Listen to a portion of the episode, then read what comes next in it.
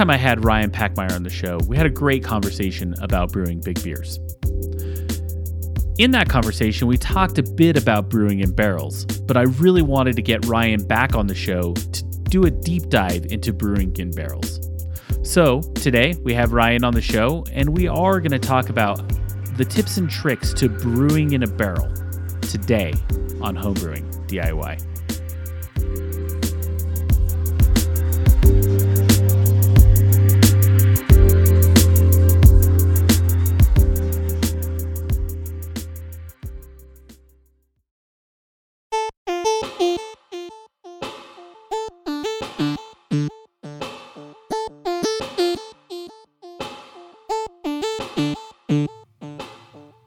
And welcome back to Homebrewing DIY, the show that takes on the do it yourself aspect of homebrewing.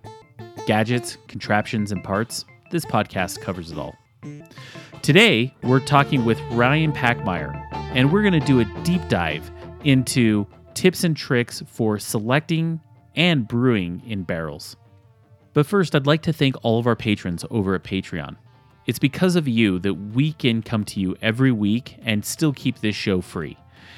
If you would like to support the show, head over to patreon.com forward slash homebrewing DIY. We still have our special going on for the first 20 patrons at the $1 level. You're going to get access to our RSS feed that is ad free and sometimes comes early. If I feel like lately I've been kind of getting it in on the on the last minute. But if we do the show early, we do put it in and you get the show immediately for being a patron. Another special we have is if you give it the $5 level, we're going to give you a really cool gift from Scrubber Duckies. I still have a couple of those left. So hop onto patreon.com forward slash homebrewing DIY and give today. Another great way to support the show is to write a review about us over at podchaser.com or on Apple Podcasts. Your ratings and reviews help others find the show. And I'm not even going to ask for a five star review. If you have something critical to say, we definitely want to hear it. It definitely helps us improve the show. And of course, one of the best ways to support the show is to head over to our website, homebrewingdiy.beer, and use our sponsor links. If you click on the link for Brewfather or Adventures in Homebrewing, your prices stay the same, but it lets them know that we sent you, and they then in turn support the show. Now I'd like to hop into a bit of feedback. I got a great email from Greg Weeder, all the way from Australia, and he sent me a message about a week ago. And his message says this I started listening to your podcast lately, right around the same time that I've been getting into some brewery DIY electronics. I recently built some iSpindels and was wondering what else I can make. Fermentrack with some BrewPi ESP 8266s look like the next logical step. And with what you learned from your builds, I would like to pick your brain a bit. I was going to install Fermentrack on a Linux box that I already had on all the time. It's a media server. So, no need to power up another device. So, question one any downside to installing Fermentrack on a desktop rather than a Raspberry Pi?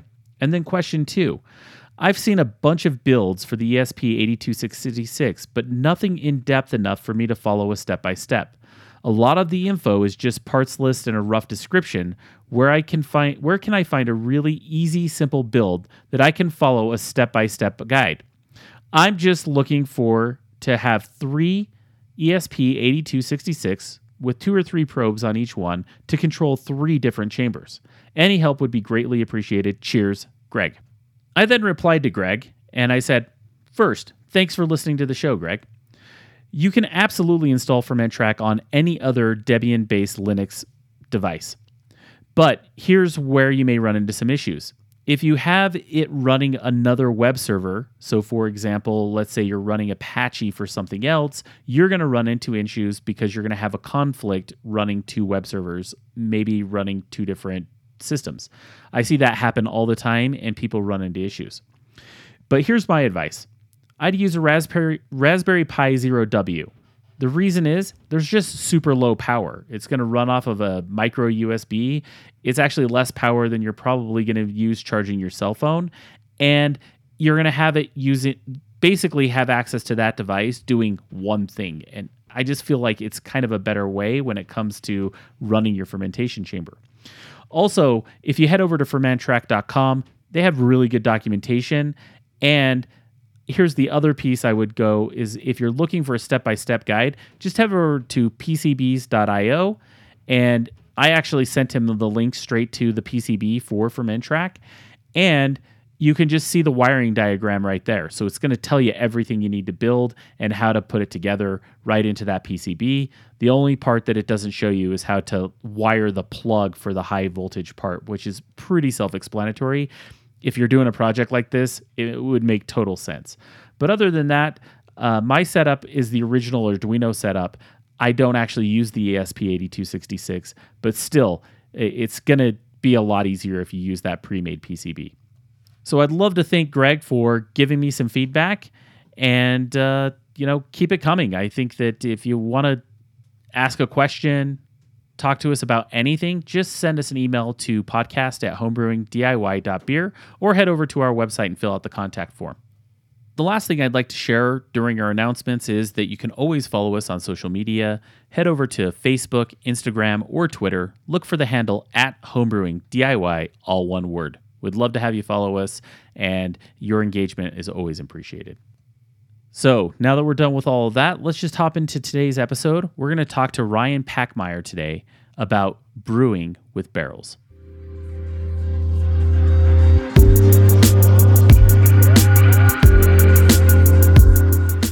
I'd like to welcome Ryan to the show, and let's just jump right into a bit about why don't, why don't you tell us a bit about your history with barrels and a bit about what we'll talk about today? Barrel tips, barrel aging, wood guide for beer. Um, first off, I'm not an expert. I'm not a professional. I am a, you know, dedicated hobbyist. Don't take every piece of advice I have here as gospel. Um, you know, kind of use my advice as a guide for your own projects or inspiration for your own projects. Um, experience wise, I've been involved in I don't know, probably a couple dozen barrel projects at this point, and probably 10 or 15 oak alternative projects um, over about 14 years of brewing.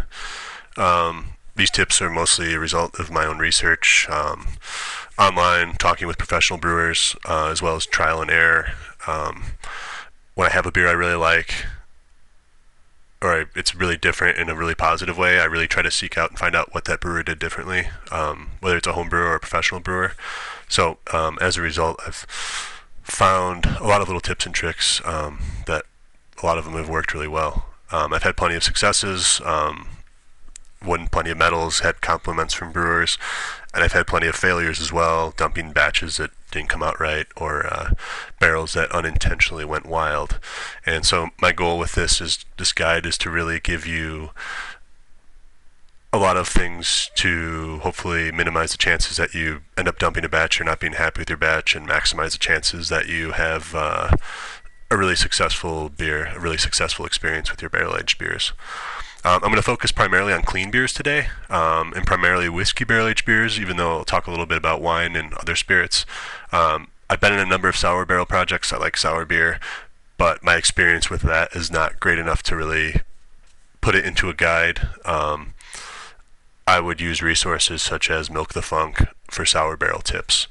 Uh, but so I'll be focusing on clean beers that's what I've done a lot more of. That's why I feel like I have more knowledge to share and maybe a few unique insights that um, you don't necessarily get from 10, 20, 30, even an hour of Googling around um, searching for this. So um, without further ado, let's talk about uh, let's talk about barrel aged beer. Great. I, I think the first place we should start when we dive into it is how do you select a barrel or figure out what is a good barrel to use? I have two rules when selecting barrels. The first rule is I only use freshly dumped barrels uh, from distilleries or wineries. Uh, this requires planning ahead. It ensures you're getting a clean barrel with much less risk of wild yeast. Um, I've had a lot of bad experiences with wild yeast in barrels because the barrel wasn't freshly dumped. It sat around for weeks. Even if it's covered, even if you kind of clean it beforehand, um, I found that nothing ensures getting a good, clean, full barrel flavor than getting a freshly dumped barrel. Um, I always have beer ready to put in the barrel the day I get it. Uh, or if it's second use, I have beer ready the day I'm going to empty the previous one. I just don't want to leave the barrel empty. Either want it to have spirits in it when it's at the distillery, or as soon as those spirits are gone, the same day you want to put beer in it, ideally. And when you empty your beer, if you want to use it again, you want to put beer in it again the same day for both of these points, you can find kind of instructions online on how to clean barrels that have sat around, rehydrate ones that are dry, and so on and so forth. But really, I just would, I can't re- reiterate enough, I wouldn't bother. It's too risky. Buying a barrel for one or two batches of beer is already an expensive cost to your to your uh, total project. So I really wouldn't. Uh, I'd wait if I had to. I wouldn't buy a barrel that's been sitting around for three, four, five weeks um, or that you don't know the source on. Because again, you, you know, you don't want to spend 100, 150 bucks on a barrel and just wait six, eight, ten months, and the beer comes out and it's got you know wild yeast in it, and it's not what you were looking for. Um, even even if the barrel is given to you for free or a discount, I probably wouldn't uh, wouldn't do that.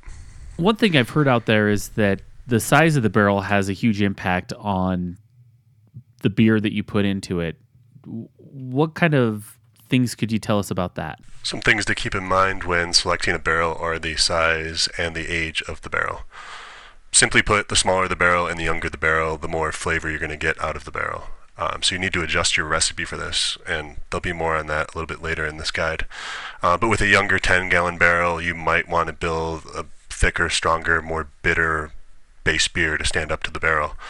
Conversely, if you get you know a 15-year-old full-size 53-gallon barrel, a very large barrel, um, you may want to go with something that will allow the intricacies and the deep flavors built up over time from a full-size barrel that has had spirits in there for you know 15 years um, to really shine. So that's kind of the extreme end of each one, but it's something you want to keep in mind. Um, length of time in the barrel is going to matter. Um, the length of time you have the beer in the barrel is going to matter. I always recommend tasting your beer from time to time. Um, that ultimately is the best way to figure out if the beer is ready. It's kind of like cooking a dish. Uh, the recipe might say something like two tablespoons of salt, but at the end of the day, you'd probably put in a tablespoon at most, and then you'll salt to taste. Um, it's kind of the same way with barrels. I might tell you a barrel should probably stay in the beer should stay in there for maybe eight months, but you know around five months you should start tasting it, and maybe it'll be ready in six months. Maybe it'll be ready in 12 months. Um, you know, this is just kind of a guide. Uh, the Vinnie nail method works really well. Um, that's where you hammer a nail in, you pull the nail out. You know, pulling nails is a big term used in barrel aged beers. You pull the nail out, and the beer, um, a little tiny nail, and the beer um, pours slowly into the glass, and then you pound it, sanitize the nail, and pound it back in. Um, just Google Vinnie nail method. Um, Vinnie from Russian River uh, made it famous uh, but that's a great way to do it. Um, you can also use a thief, um, a wine thief, they call it usually, or a barrel thief. Uh, many people have these already. Um, a bit of oxidation in the uh, isn't the end of the world for most of these beers, but you really want to minimize oxidation when taking samples um, because you're already getting oxidation through the wood. You know the barrels, it's the beer sitting there through the barrel, and the wood is breathing, and you're getting oxidation already. Um, so I try not to add any more oxidation than necessary to it. Um, I, I have had beers, um, different types of beers that were purposely over oxygenated, um, but that's something that I don't have a lot of experience in, and it's not um, that people do it to speed up the aging. Um, they do that with wine as well, I believe, a lot of times or sometimes as well, uh, but that's not something I have experience with, and that's not usually what you're going for when you're building a barrel aged beer um, with these methods. Um, give you a few examples of some experience on time in a barrel um, that I've had. Um, last few years, I had a 10 gallon, very fresh local whiskey barrel. Um, I filled the beer the same day they emptied it. Um, the whiskey there is turned over in eight months or less, and they also add additional spirals, aspen aspen wood spirals, into the barrel so that it gets even more oak character faster. Um, it's basically as fast of a whiskey as you'll find. And the whiskey sells for like 60 bucks too. It's pretty crazy. It's good whiskey though. So the barrels they have very strong raw flavors, and I put a huge stout recipe into the barrel for about seven months, give or take. Um, and honestly, it was it was probably about a 13.5 percent big thick barrel aged stout, like 65, 70% base malt. Rest were adjunct malts, a lot of oats, uh, really thick, heavy stout. And honestly, it was in there for about seven months, and I would not have minded if I'd taken out a month or two sooner. Um, it was very good. It was very boozy, but you just get a lot of raw oak and whiskey character when whiskey's only been in a barrel, especially only a 10 gallon, a small size barrel, uh, for a short amount of time. uh, another one of my friends got a barrel, uh, the same bar- same uh, same distillery. I picked up several barrels when I went there. Um, one of my friends bought one of the barrels, and he has done five different beers in those barrels, slowly going down in strength over time, and they all have whiskey character, which is rare. Usually a 53 gallon barrel, you only get you know maybe two uses out of it. A lot of breweries only use it once for stouts. Um, I found you can make more subtle beers, you know, eight percent imperial browns, porters, those kind of beers, Baltic porters. You can put those in second use and still get some really good uh, wood and whiskey flavor from them. Uh, but my friend, yeah, five uses, and I just drank the fifth one a few months ago. It was an imperial Marzen, and honestly, it was incredible. uh, it, was, it was really good. The Marzen, the malty Marzen was just it worked really well with what was uh, shockingly still whiskey in that barrel after five five tries. Um, on the other end of the scale, a couple years back, a friend of mine had a 53 gallon Woodford rye barrel. Uh, and the rye whiskey, I think, for Woodford sits in there for over four years. Um, so, decent, solid amount of time, what you'd expect from Kentucky classic whiskey. But 53 gallon barrel, so it's normal size, it's huge. Um, the first use, we did a lighter beer, a rye barley wine, probably 8.5% ABV roughly. And it stayed in there for like a year and a half. And it came out really well. Um, maybe a touch on the boozy side, but I mean, it was within the range of acceptable and it was quite good when it came out. And uh, it's only it's only gotten better. Um, second use, we did a rye porter around 8% ABV. It was in there about a year. Came out really nice and balanced. Um, and there was not, we just really didn't think there'd be enough flavor for a third use, so we just ended the barrel project there. Um, and that's more typical, I think, of what a commercial brewery would probably do. But with these 10 gallon barrels, especially if you can get them really fresh, you're going to get some strong flavors and um, you can use them multiple times. So just really think on both ends of the scale there 53 versus 10 gallon. Um, and remember, I can reference these examples, the things that I've done to give you an idea. Uh, but at the end of the day, I can't stress enough on how you need to just taste it along the way. And you just need to figure out how it's tasting to you. Um, also, people have different tastes. Some people drink whiskey straight all the time and they want that flavor in their beer. Other people just want a hint of it, um, and then most of us are somewhere in between that, I would say. But it's um, it's your beer, or if you brew it with a couple of friends, it's collectively your beers. So get in there, sample it, and uh, decide when it's ready. Um, one one other thing I will add that um, I think size matters a little bit more than length of time that the spirits have been in the barrel, but they're both important variables.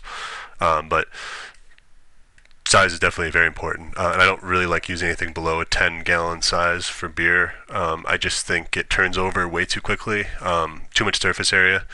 So if you found access to like a three gallon barrel, um, it might be cool to put something else like a port wine in it or some kind of uh, distilled alcohol or something like that. But um, I, I wouldn't I wouldn't really want to use a three gallon barrel for a beer. Um, it's just going to get I think too woody too quick. And even if the first one comes out, it's gonna be really it's gonna be really fast, and you have to keep turning it over time after time. Um, so yeah, I'd recommend like 10 to 15 gallon barrels, 10 to 20 gallon barrels in general. Earlier, you talked about oak alternatives. What do you mean by that? There are alternatives to barrels that um, commercial breweries don't use too often, but they do use them sometimes. Uh, but homebrewers use them all the time, and I think when used properly, they can uh, present massive advantages to the homebrewer. Um, just because 53 gallon barrels aren't usually the best choice for a homebrewer, I would say. Um, for barrel alternatives, you know, most people just use some oak chips, cubes, or spirals and call it a day. Um, those can provide fun flavors, uh, oak type flavors and specific beer types, like Belgian quads, for example. But we can do a lot better when it comes to beers like imperial stouts. Um, you can't replicate the flavor of a big barrel without some modifications, and I'm just going to use barrel aged imperial stouts as an example here. Um, if you want to make a beer that is like a barrel aged imperial stout and using oak, oak alternatives, um, you've got to ask yourself what types of flavors are in a barrel aged stout. Um, and let's split that up and just tackle it one at a time.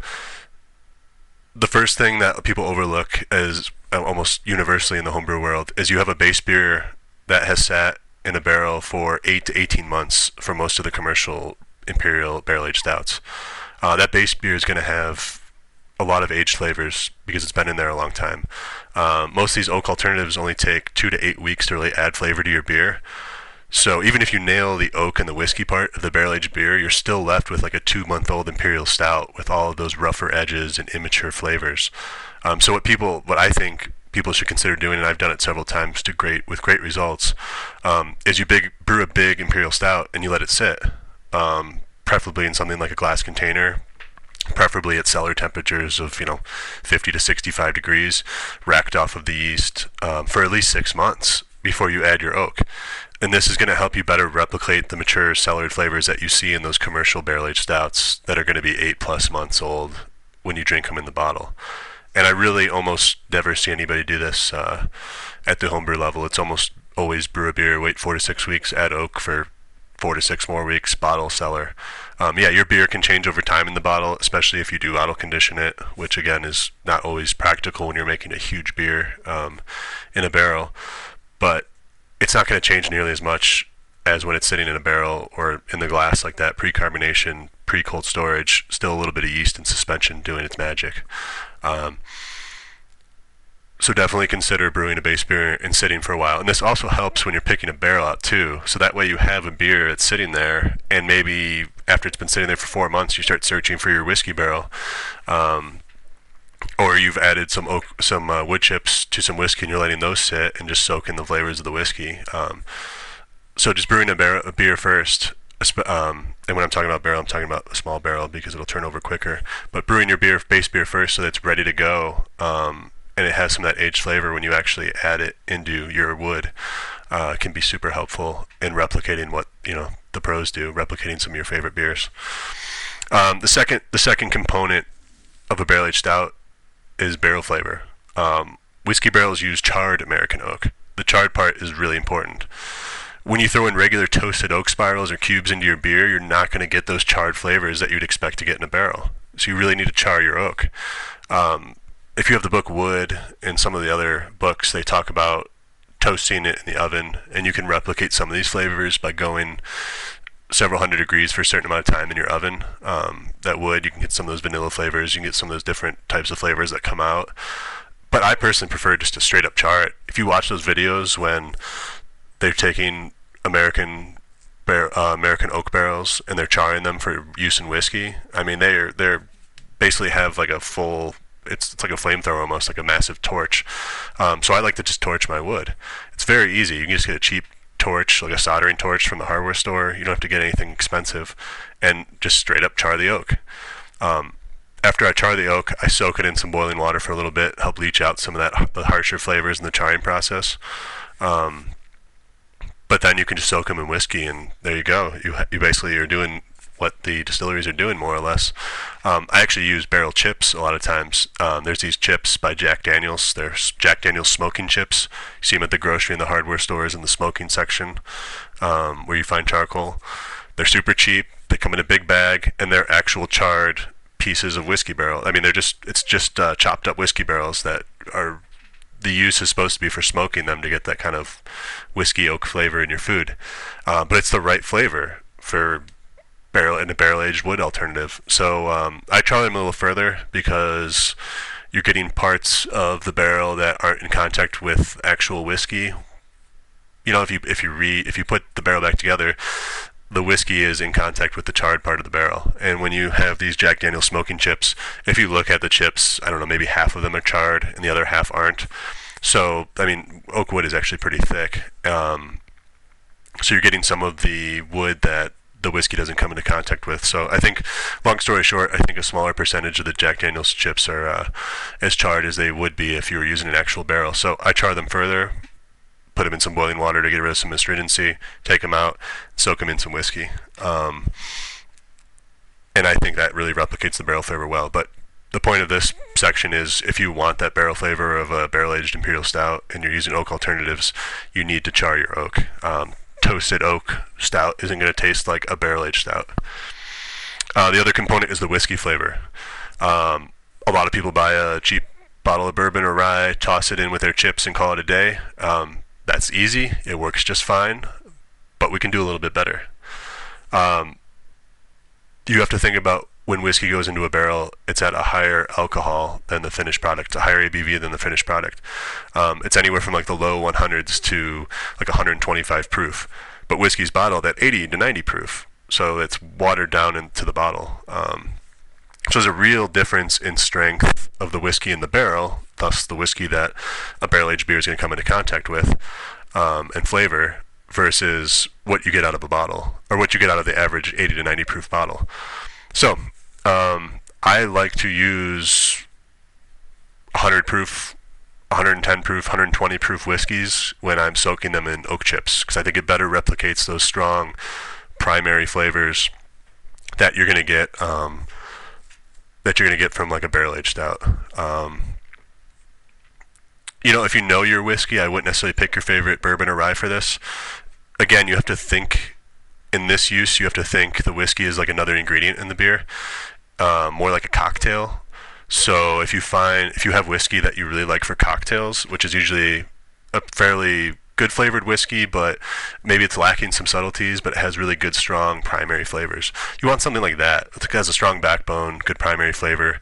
Um, those secondary flavors, the deep complexity that you get from some of those high end whiskeys when you drink straight, it's going to probably be lost amongst all the flavors from the wood and the base beer. Um, if you don't know a lot about whiskey, just Google terms like best barrel strength bourbon or rye whiskey for cocktails, uh, and you'll start get li- start to get lists. Cocktail bars or home cocktail um, aficionados are usually using value whiskey, value rye, value bourbon. Um, they're not sticking their nose up at a $30 bottle. They're looking for that 20 to $30 bottle that is going to work great for cocktails. Um, so you'll find more affordable bottles that way. I'll give you guys some examples of things that I've used to great success. Um, Rittenhouse Rye, 100 proof. That one is great. Uh, fantastic rye, very affordable. Bulleit barrel strength is 119 proof. Great bourbon to use for this this uh, this particular exercise. Um, Jim Beam bottled in bond, 100 proof. I hate regular Jim Beam. Um, I just don't like the flavor of it. But the bottled in bond seems to work really well in cocktails. Um, and I actually, first time I had it was at a uh, cocktail bar, and I was like, "What is this uh, whiskey?" And they told me Jim Beam bottled in bond. I've had it several times since, and I've used it um, in some beers, and it's worked out really well. Uh, George Dickel is a really good value brand. They have various ones that are 100 plus proof. Uh, Maker's cask strength, I think it might be a little more expensive these days. I haven't had it in years, but that's 111 proof. Uh, Old Forester Rye, 100 proof, it's a good one. Wild Turkey 101, you should be able to get a good price on that. Old Grandad has a bunch of uh, high proof stuff. Um, look out for some of those; those work well. Um, I think this one might be a little expensive these days too. 1792 full proof is 125 proof. Um, if that's affordable, that'd be a great one to use as well. Uh, but yeah, I mean, those are some bottles you can look for, and depending on where you live, you'll have different types of bottles available to you. Um, sometimes you're not going to get enough whiskey flavor in the final product by adding whiskey soaked oak. Um, you can add some whiskey, probably two to four ounces at a time, depending on how far off it is per five gallons, to your fermenter or keg. Um, this is something that commercial breweries literally cannot do because it's illegal for them, but home brewers can absolutely do it. So if you don't have enough whiskey flavor at the end with your whiskey soaked oak chips, you know, go ahead, add two ounces. Um, if you still don't have enough, add another two ounces. Um, I've heard of people putting, you know, 8, 12, 14 ounces of uh, whiskey into their five gallon batch of, uh, of stout. Again, it depends on how much whiskey you like in your stout. But um, yeah, you can always add a little whiskey to taste if you think it's lacking. Yeah, awesome. These are some really great tips. Do you, do you have any other kind of tips and tricks that you might recommend for someone? Angel share. Um, so angel share in brewing is basically making enough beer so that as some dissipates over time in the barrel, you can top off your barrel with that fresh beer from the same same base. Um, and the goal is to keep oxygen out. I used to do this all the time but I don't really bother anymore. Um, I don't like unnecessarily opening up barrels, nor do I like risking a new product contaminating an entire batch. And while I don't think the risk is very high for either of those things, I don't really see any major advantages to topping your barrel off, so I don't really spend my time and energy doing this. Um, if I make more beer than the barrel can handle, I usually just bottle it up, drink it side by side with the barrel in the future, and uh, just compare it, um, compare it, the base beer versus the uh, barrel beer, and see the differences. Um, I find that a lot more interesting and rewarding to do than uh, just putting all your beer into an angel share um, and risking, even if it's a minor risk, risking those things. Um, people might say your beer might oxidize too much, but really, I mean, I live in Colorado. It's very dry here. We see our uh, barrels lose more more base beer in them on average, I think, than a more humid environment probably would, but it's still not a problem. You know, I'm using 10 gallon barrels a lot of times, so I'm not going to have a beer in there for two years um, to where a lot it's going to dry up. So I'm not too worried about Angel Share. Um, and I don't think most homebrewers should be either. Um, yeah, so storing storing the barrel is another thing I have written down here. Um, I've always built stands usually for most of my small barrels. Uh, it's super easy to do out of wood. You can just Google building a barrel stand if you want. Um, if you're comfortable with basic woodworking tools, you could probably just figure it out for yourself. It's very easy to do in different ways. Um, yeah, I mean, there's all sorts of ways to do that. But I put a little stand on there because while a barrel will sit filled without rolling, if you knock into it, it could easily tip over, and you don't want that. Um, I like to keep it, this is a little more important to the actual final product. I like to keep it in a place where it has some temperature fluctuations if possible. Um, it lets the wood breathe. Um, I got that tip from uh, a friend that used to work at a uh, a major brewery that had a little offshoot that had some awesome barrel aged beers, and it's a tip that he picked up there. Um, but their best barrels would always sit in this area that would be like 55 to like 85 degrees. It would change throughout the year and sometimes throughout the day. Um, I'd usually target like 55, 70 degrees, something like that. So if you have uh, a part of the house that gets hotter and colder, go ahead and throw it in there. Um, but otherwise, you know, just looking, just looking at 55, 60, 65, 70 degrees, that's fine. Um, you don't you don't need huge temperature swings, but it's it's cool to have those high temperature, those huge temperature swings. I know the distilleries like to do that, um, and for the same reason. I heard this the brewer said the said he likes to do it for the same reason. It just lets the barrel breathe. The wood expands and contracts, and the beer goes in and out of it, and adds complexity and flavor. Um, I don't know how big of an impact it really is, but it's something I try to do whenever possible. Um, and I have had the same base beer in the same two barrels stacked on top of each other at commercial breweries. It just tastes completely different, and that's just a small. That should just be a small change in temperature, a small difference in barrel, even though it's the same whiskey, uh, base whiskey, and charred barrel. Um, so I think there is some merit to it, and I would recommend it if possible. Um, well, your barrel's not really subject to light. Like your beer's not going to get light struck by sitting there. I would still keep the barrel out of the sun. um, I'd keep, I'd definitely keep it away from a place where like kids or animals could mess with the bung. I've heard stories of local breweries that have had their barrels sitting in tap rooms. At least two different local breweries I've heard the stories from um, here in Colorado. But um, they had kids mess with their bungs or outlets, and they ended up having to dump a whole barrel of beer. Um, so I mean, the last thing you want is you know your dog runs into the the spigot or something, and the beer just goes everywhere, um, or you know your kid is you know pulls out the bung and starts throwing toys in your beer and it gets infected. So put it somewhere where someone's not going to mess around with it, um, and it should be in pretty good shape. Uh, some other tips: uh, blending. Blending is something that commercial barrel programs do all the time. Um, they blend beer in different barrels to achieve the final product that they want. So if you have, you know, you know, I don't know for sure if this brewery does it. I'm just going to use, you know, Epic's Big Bad Baptist, for example.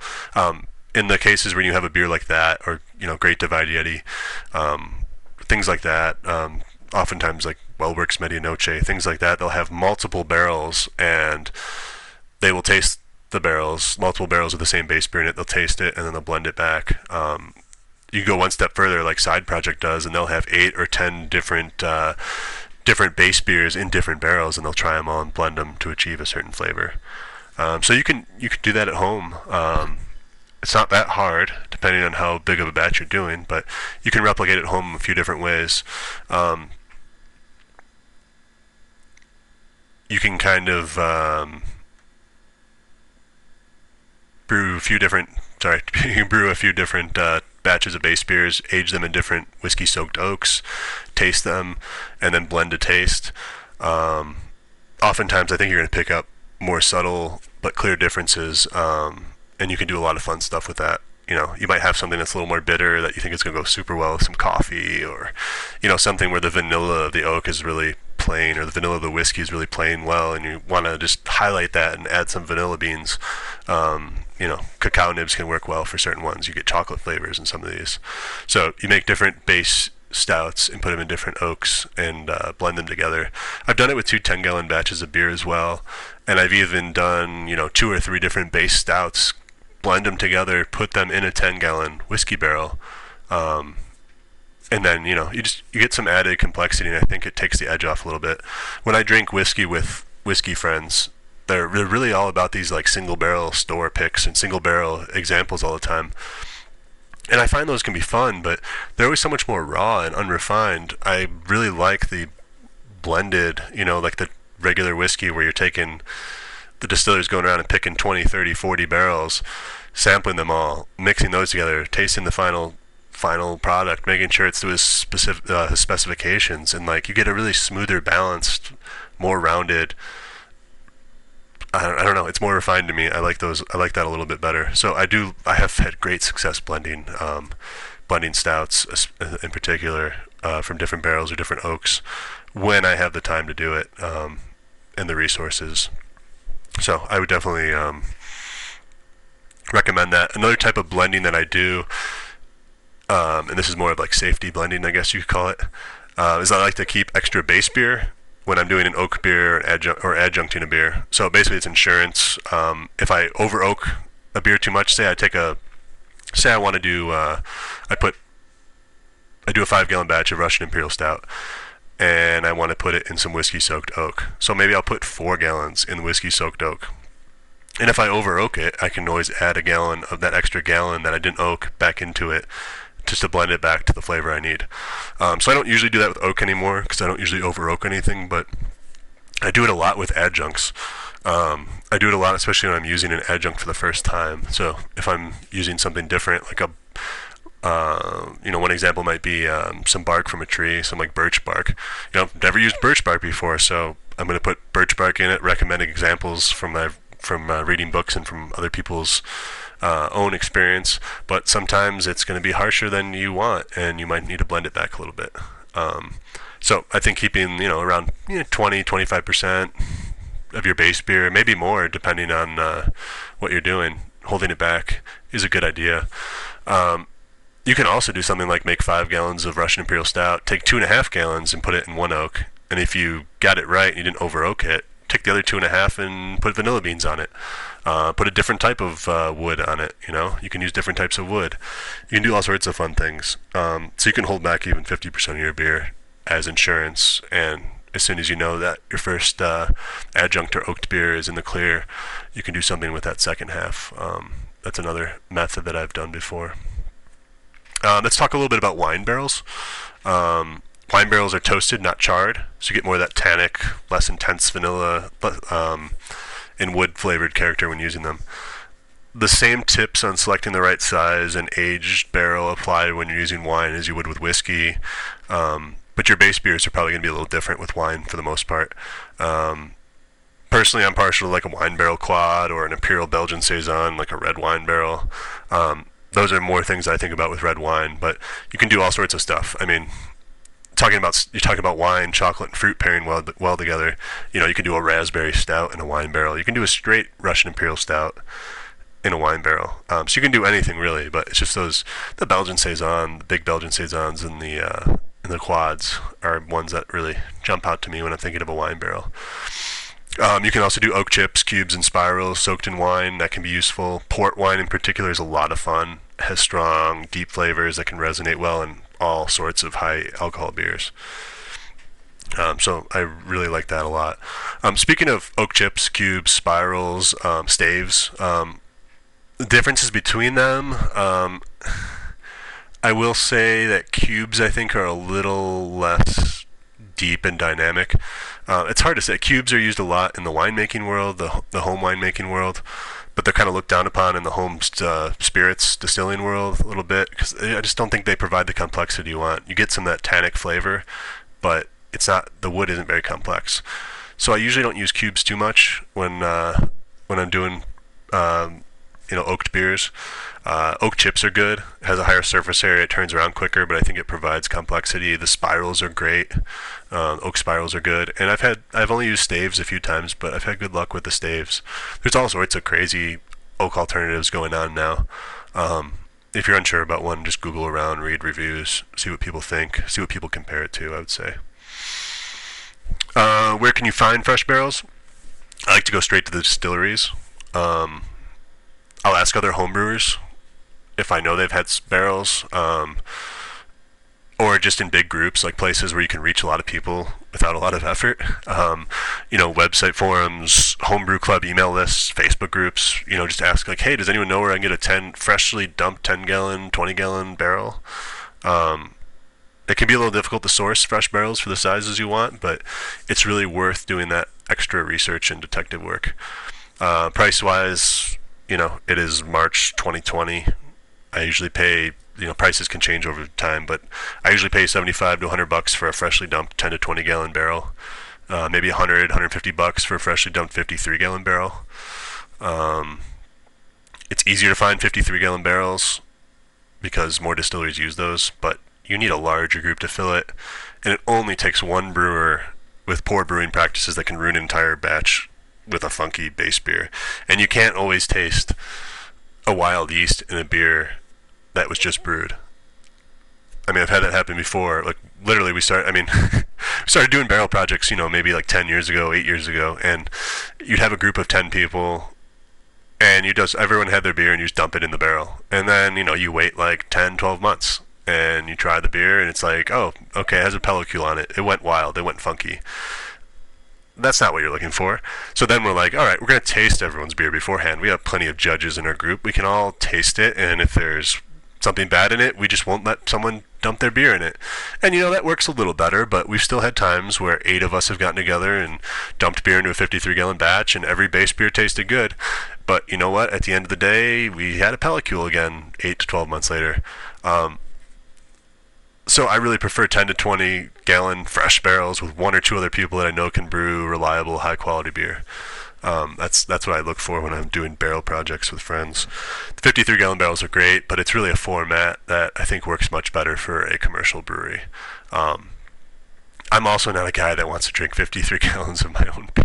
If I'm going to drink 53 gallons, I don't know how long that takes. If it's six months, 12 months, or you know, three years, but I don't want to drink the same barrel aged beer for that long. I like to do smaller projects, split things up, get two and a half to five gallons of something really nice, and enjoy it over the next few years. Um, crack it open with friends becomes a little more special that way. Um, another way to find out which distilleries sell small barrels outside of you know Facebook messaging them all, which is a fine strategy in your area. Um, you can look and see which beers have won local contests in the barrel age category, like a homebrew contest. Um, they're frequently named after the barrels that those beers were in.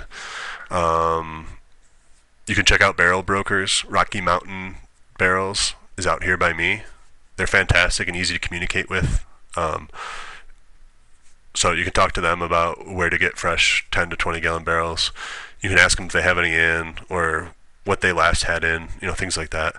Um, for wine barrels, I found it's generally easier. I haven't done as many wine barrel projects, but a lot of my friends have, and the ones that I've participated in, it's it's been a lot easier to get the barrels. They're not in as high of demand. In fact, you can frequently find them used as like garden planters and things like that. They usually sell them for those purposes. But you know, most states across the U.S. have their little wine region. For me, it's the western slope of Colorado, um, but most states have a wine region. And again, it's just like whiskey. You're not necessarily looking for the most refined, complex wine. You're looking for something that has a good flavor that's going to match the base beer that you built for it. Um, so, and they often use smaller barrels at those wineries. So, 10 to 20 gallon barrels can be found for sure. Um, in the smaller sizes, other spirits like rum can. Rum is like medium difficult to find. Gin is pretty difficult to source, but it's extremely rewarding if you can find a 10 or 20 gallon gin barrel. Um, brandy, I'd look at brandy. brandy's a little tougher because you can't find it as frequently in the states. I think brandy's a much more European thing. Um, you know, and everything that goes along with brandy, you know, cognac, calvados, all those kind of things. Um, but you know, Applejack, apple brandy, you can find some of that stuff in the U.S. Um, brandy in general is getting a little bit more popular, so look for a brandy barrel if you can. Those are fun. Um, Scotch would be really hard to find, especially in a smaller format. But um, if Scotch is your thing, like you know, I, I'd probably just use a little bit of. You don't want a lot of wood when you're using Scotch, probably. Because Scotch is usually a second, I mean, second use from bourbon barrels. They send it over, take a bourbon barrel and you send it over, and they put Scotch in it. So you don't necessarily need to use a lot of wood character for those. Um, just using an actual Scotch would probably work well, like a Laphroaig or something like that. Uh, beer type versus barrel type. Um, honestly, the possibilities are endless. I don't think you should have hard and fast rules when you're doing a beer type versus a barrel type. Ten years ago, I think a lot of people might have said, "Yeah, you're going to use whiskey or you're using a stout," and they'd be like, "Port wine and a stout? That's silly." But you know, I've had awesome port barrel port wine barrel aged uh, stouts, so I don't think there's any sort of hard and fast rule anymore. I think you just look for inspiration. You have something that works, and you want maybe make something in the same vein of it. Um, you look at some flavors of some spirits that you've had, maybe something you've had that's really strong, like a shot of something or just a straight glass of a whiskey or just a really exotic spirit maybe or a certain type of tequila or something like that and you're like wow this is really good. It's a little strong but you know what? I think this could play really well in this type of beer. And then you start to build that kind of a base beer. Um, if you need inspiration the big beers belgians and barley wines festival every year in breckenridge. Um, their tap list is on their website. Uh, many of the breweries showcase super interesting barrel and beer combinations each year there, so you can find some inspiration there. Um, either on the app or on their website, Great American Beer Fest, if you can filter for barrel aged beers, there's a whole ton of weird, wacky stuff that goes on there. That could be fun for another fun resource for inspiration. Um, a few of my favorite non standard combinations that I've done. Um, a 13.5% English barley wine aged in a local gin barrel for eight ish months and then bottle conditioned. Um, right after we made that, it's about five years ago, uh, we entered it into two different competitions and it came back with two medals. It's a super interesting and complex beer. And the gin just really made the base beer shine. Um, the malt and the gin just played so well together. It's about five years old now, drinks really well. Um, carbonation's really died down, but that's a fantastic one. Uh, another fun one was this lightly hopped wheat wine. It was kind of similar to Boulevard's um, Harvest Dancer wheat wine. We aged it uh, in some white ash wood spirals that had soaked in some local pear brandy. Um, that was super interesting, complex beer. That was uh, that was a lot of fun. We had a small batch of that, so uh, it was not entered in any competitions and uh, rarely made it outside of uh, my house. I enjoyed quite a few of those small bottles. Um, and then one other source of inspiration, a recent one that I did uh, was a blend. Had a big, like 14% alcohol blend of stouts in different whiskey barrels. And I used that as 66% of the beer, the base. And then 33% of the base was a cherry port wine that I made from scratch by collecting uh, collecting juicing and fermenting cherries off of several local trees, and then I fortified that cherry wine with neutral grain spirits and aged some of it in a tiny half-gallon port barrel um, that I sometimes use for wine or spirits. Um, so it's over half beer, so it is a beer. So it's you know two thirds the stout and one third the cherry port wine. Um, I called it cherry stout wine, I believe and uh, it clocked in at just under 16% alcohol. It won a medal at Big Beers this year in the experimental category, and it was just a super fun and interesting, interesting beer. Um, I was really, I really enjoyed that one. So yeah, for inspiration, just look around, see what you have. Um, you can do all sorts of fun things. It's it's a great time to get creative um, for that. Heavy toasted oak or toasted oak. Um, I want to add my two cents on heavy oak. I don't like heavy oak. Used it twice I think it's way too heavy of a flavor. Maybe there's a use for it, but I've never had a beer that stood up well to heavy oak. Um, I think the heavy oak dominates with one strong note. Um, I, I, used it once in a quad, and honestly, we it really highlighted the phenolics for a while. It just we thought it had like a phenol infection, and then over time it was like, oh yeah, we used a lot of heavy oak on this beer, and uh, it started to fade enough to where we knew it was oak, but it was just too strong in one note. Um, if, if anyone out there's made a good beer with heavy oak, um, I'd be curious to hear about it. Uh, I, am wondering uh, what beer that is. Um, I'd say medium toasted oak is probably a good place to start for your toasting level. French is a little more subtle. Hungarian is supposed to be between American and French in subtlety, but I've never used Hungarian, so I'm not sure. Um, ultimately, the subtle flavors of toasted oak are going to matter a lot more when you're not charring them. Um, so if you're doing like a, especially if you're using like a farmhouse ale or you know like a saison that kind of thing, um, but you'll still taste the difference um, if you just throw medium plus and medium oak in a split batch um, without charring it and or with charring it and putting it in a stout, you can still taste the difference, I think. Uh, but I'd start at medium and then determine your level. But believe me, I wouldn't. I'm just giving you a warning. Don't go, go don't go with heavy oak uh, unless you, you just really want to play with uh, play with fire. I would say. What about tips for building barrel aged beer recipes? the number one thing I found over the years is that you really need a bigger, oftentimes hoppier beer to stand up to your barrel and the age. Um, aging the beer in a barrel over time will really thin the beer out, and the hops will fade a little bit. Um, so you, I think you really need a bigger mouthfeel and some bitterness to stand up to uh, to the age and to the whiskey.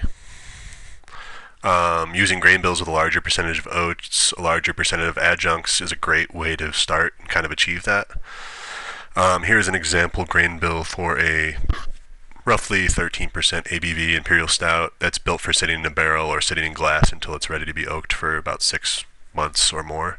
Uh, it's a really big bodied, smooth, chocolate layered stout with enough roast and coffee kind of flavors to still be considered a stout. Um, use these grain percentages. Um, using these grain percentages, you want to create a starting gravity of about 1.12 or 1.13 this should get you after fermentation is completed somewhere around the 12 to 13.5% alcohol range that you want, maybe a little higher. Um, it really depends on the yeast strain. But uh, the whiskey in, in, the barrel or the oak, uh, oak alternative should really end up bumping this into the 13 to 15% ABV range for your final product. Um, so base recipe, I'm just going to use percentages for you. You're going to have to plug it in for your own system. But um, 50% two row, you know, any American brand will work for two row.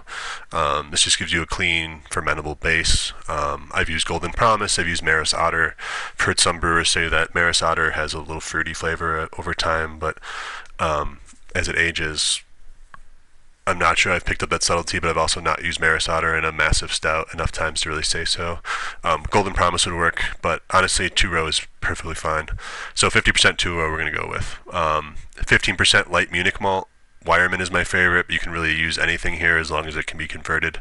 So don't use a super dark Munich malt because it might not convert, and then you'll have a little more adjunct uh, malts than you'd want here. So 50% two row, 50% light Munich malt. 50% to a 15% light Munich malt. 15% flaked oats. This is for that luscious, smooth, creamy mouthfeel. Um, 5% medium crystal. Uh, I like the English ones. Simpsons, I have a bag of right now, but uh, anything anything will do there. Any sort of crystal, medium crystal, you know, 40, 50, 60 L should work fine. Um, 5% of your favorite chocolate malt or chocolate malts here. Um, so you could do 3% of one, 2% of another, 5% of one, whatever, just 5% total in this recipe. Um, these can vary a ton. I like to taste test them. Luckily, I have a homebrew shop that allows me to taste the different malts. Uh, they usually have six or eight chocolate malts in stock. So, you know, do some tasting of the malts and see what flavors you like. Or if you don't have the ability to taste, um, do some reading on the uh, notes of each one, tasting notes from people. There's a lot of tasting notes out there on different malts. Chocolate rye is great here too. Go right ahead if you want. Uh, I love chocolate rye. So um, 5% of your favorite chocolate malt or malts. 4% of Carafa 2, Carafa 2, however you want to say it. Um, this should add some more chocolate notes and depth to the beer. 4% roasted barley. Personally use the English ones usually, but anything that you like or have access to is perfectly fine. And then 2% black patent malts, any type. I usually go for the darkest ones just to keep the stout looking as dark as possible. Um, but again, 2% black patent malt. That should round you up to a 100% base malt. Um, and that's a really good solid malt that I think can stand up to a lot of barrel aging. Um, I would mash in 150, 155. Um, as far as hops go, you probably want to use 45 to 55 IBUs of a fairly neutral hop at 60 minutes in the boil. Um, I like Magnum a lot. My friend Nathan grows them in his backyard, so we have access to them a lot of times, um, or we'll buy them. Um, Magnum is super clean and high high alpha acids. Um, we've had great success with Columbus and even Willamette as well. Um, you know, they're the hops that are going to do a good job bittering and they're going to go well with the flavors of the stout um, without detracting too much. You know, you don't want to throw like, you know, 50 IBUs of Citra in there. That those fruity flavors are going to really take away from what you're going for for the most part. Um, and then I would take one of those three hops, or something like Kent Golding's even, uh, 10 IBUs worth at 15 minutes. Um, you know, it gives a little, little extra bitterness and maybe a little flavor, a little, little, little bit extra. That addition is not that important. You can always go 50 to 60 to 70 IBUs in the bittering if you want. Um, it's up to you. Um, I would ferment with US-05 usually and just pitch like a shitload of US-05. Um, I use the Brewer's Friend calculator online. Free calculator. I like. I've had great success using it. Um, I set it for high gravity and dry yeast, and honestly, end up using like four packets of dry US-05 in a five-gallon batch. If you're using American Ale, Kylie Ale, um, make a huge starter, and use the Brewer's Friend to calculate that. Trust me, it's going to make your fermentations a lot cleaner and will completely ferment all the sugars you need there. You don't want a stuck fermentation. You don't want um, really stressed yeast flavors. You want clean yeast to ferment out so that you know all that dark, luscious malt can shine in the beer, uh, especially with the barrel and the whiskey. Um, if you do somehow get a stuck fermentation, or you want to do something higher than like 13.5% ABV, um, use a massive starter of WLP099. That's the super high gravity yeast, and you can pitch that. Um, another great way that I like to do sometimes is you make a baby beer. Well, baby as in like 4 to 7% alcohol, normal a normal strength beer. Um, with your yeast, US-05 or WLP099 or something like that. Um, and then you just pitch your, you, you make your table beer 10 days in when it's done fermenting, you pitch your big ass beer directly onto that yeast cake. Um, and then you get a ton of fresh cells. Um, second generation, it's a great way to do it. Uh, ferment at 65, 66 degrees internal fermentation temperature. So that should be the inside of the beer's temperature while you're fermenting. So your fridge might need to get into the 50s to do that. You don't want these things fermenting in this mid to upper 70s. You're going to get a lot more of that fruity estery flavor from the yeast, and you don't want that. Um, again, it detracts from the stout tasting like a clean chocolate roasted. You know, all those flavors get detracted from and muddled when you have a lot of fruit um, from the yeast. Um, so I would keep it at 65, 66 for I don't know four to seven days until it's the fermentation's died down. It's less vigorous, vigorous, and then uh, raise it up to 68 degrees for a few more weeks.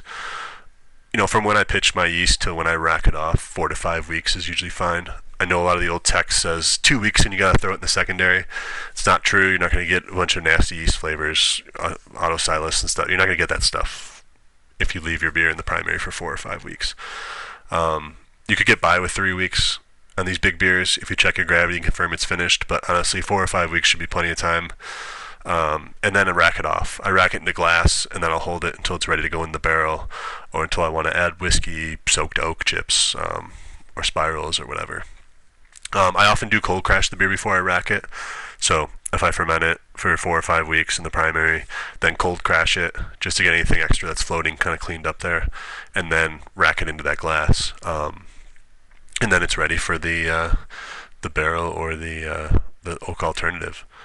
Um, so if anyone makes that beer, I have made this beer before or something very similar, and I've also left a few things uh, to your. Uh, you know, I've, left a few things for you to choose in this in this recipe. Um, but if anyone makes it, I'm curious to see your results and uh, what you did or didn't like about it. Um, but I think that's a good good base beer for you to start if you want to make a sort of big, thick uh, Russian Imperial Stout that can really stand up well to uh, extended barrel beer barrel uh, flavor. Um, anyways, good luck. Uh, if you have any questions, um, especially if you're a Patreon, I'm happy to answer any of the questions in the uh, the Patreon, uh, Coulter's Patreon uh, area. Cheers.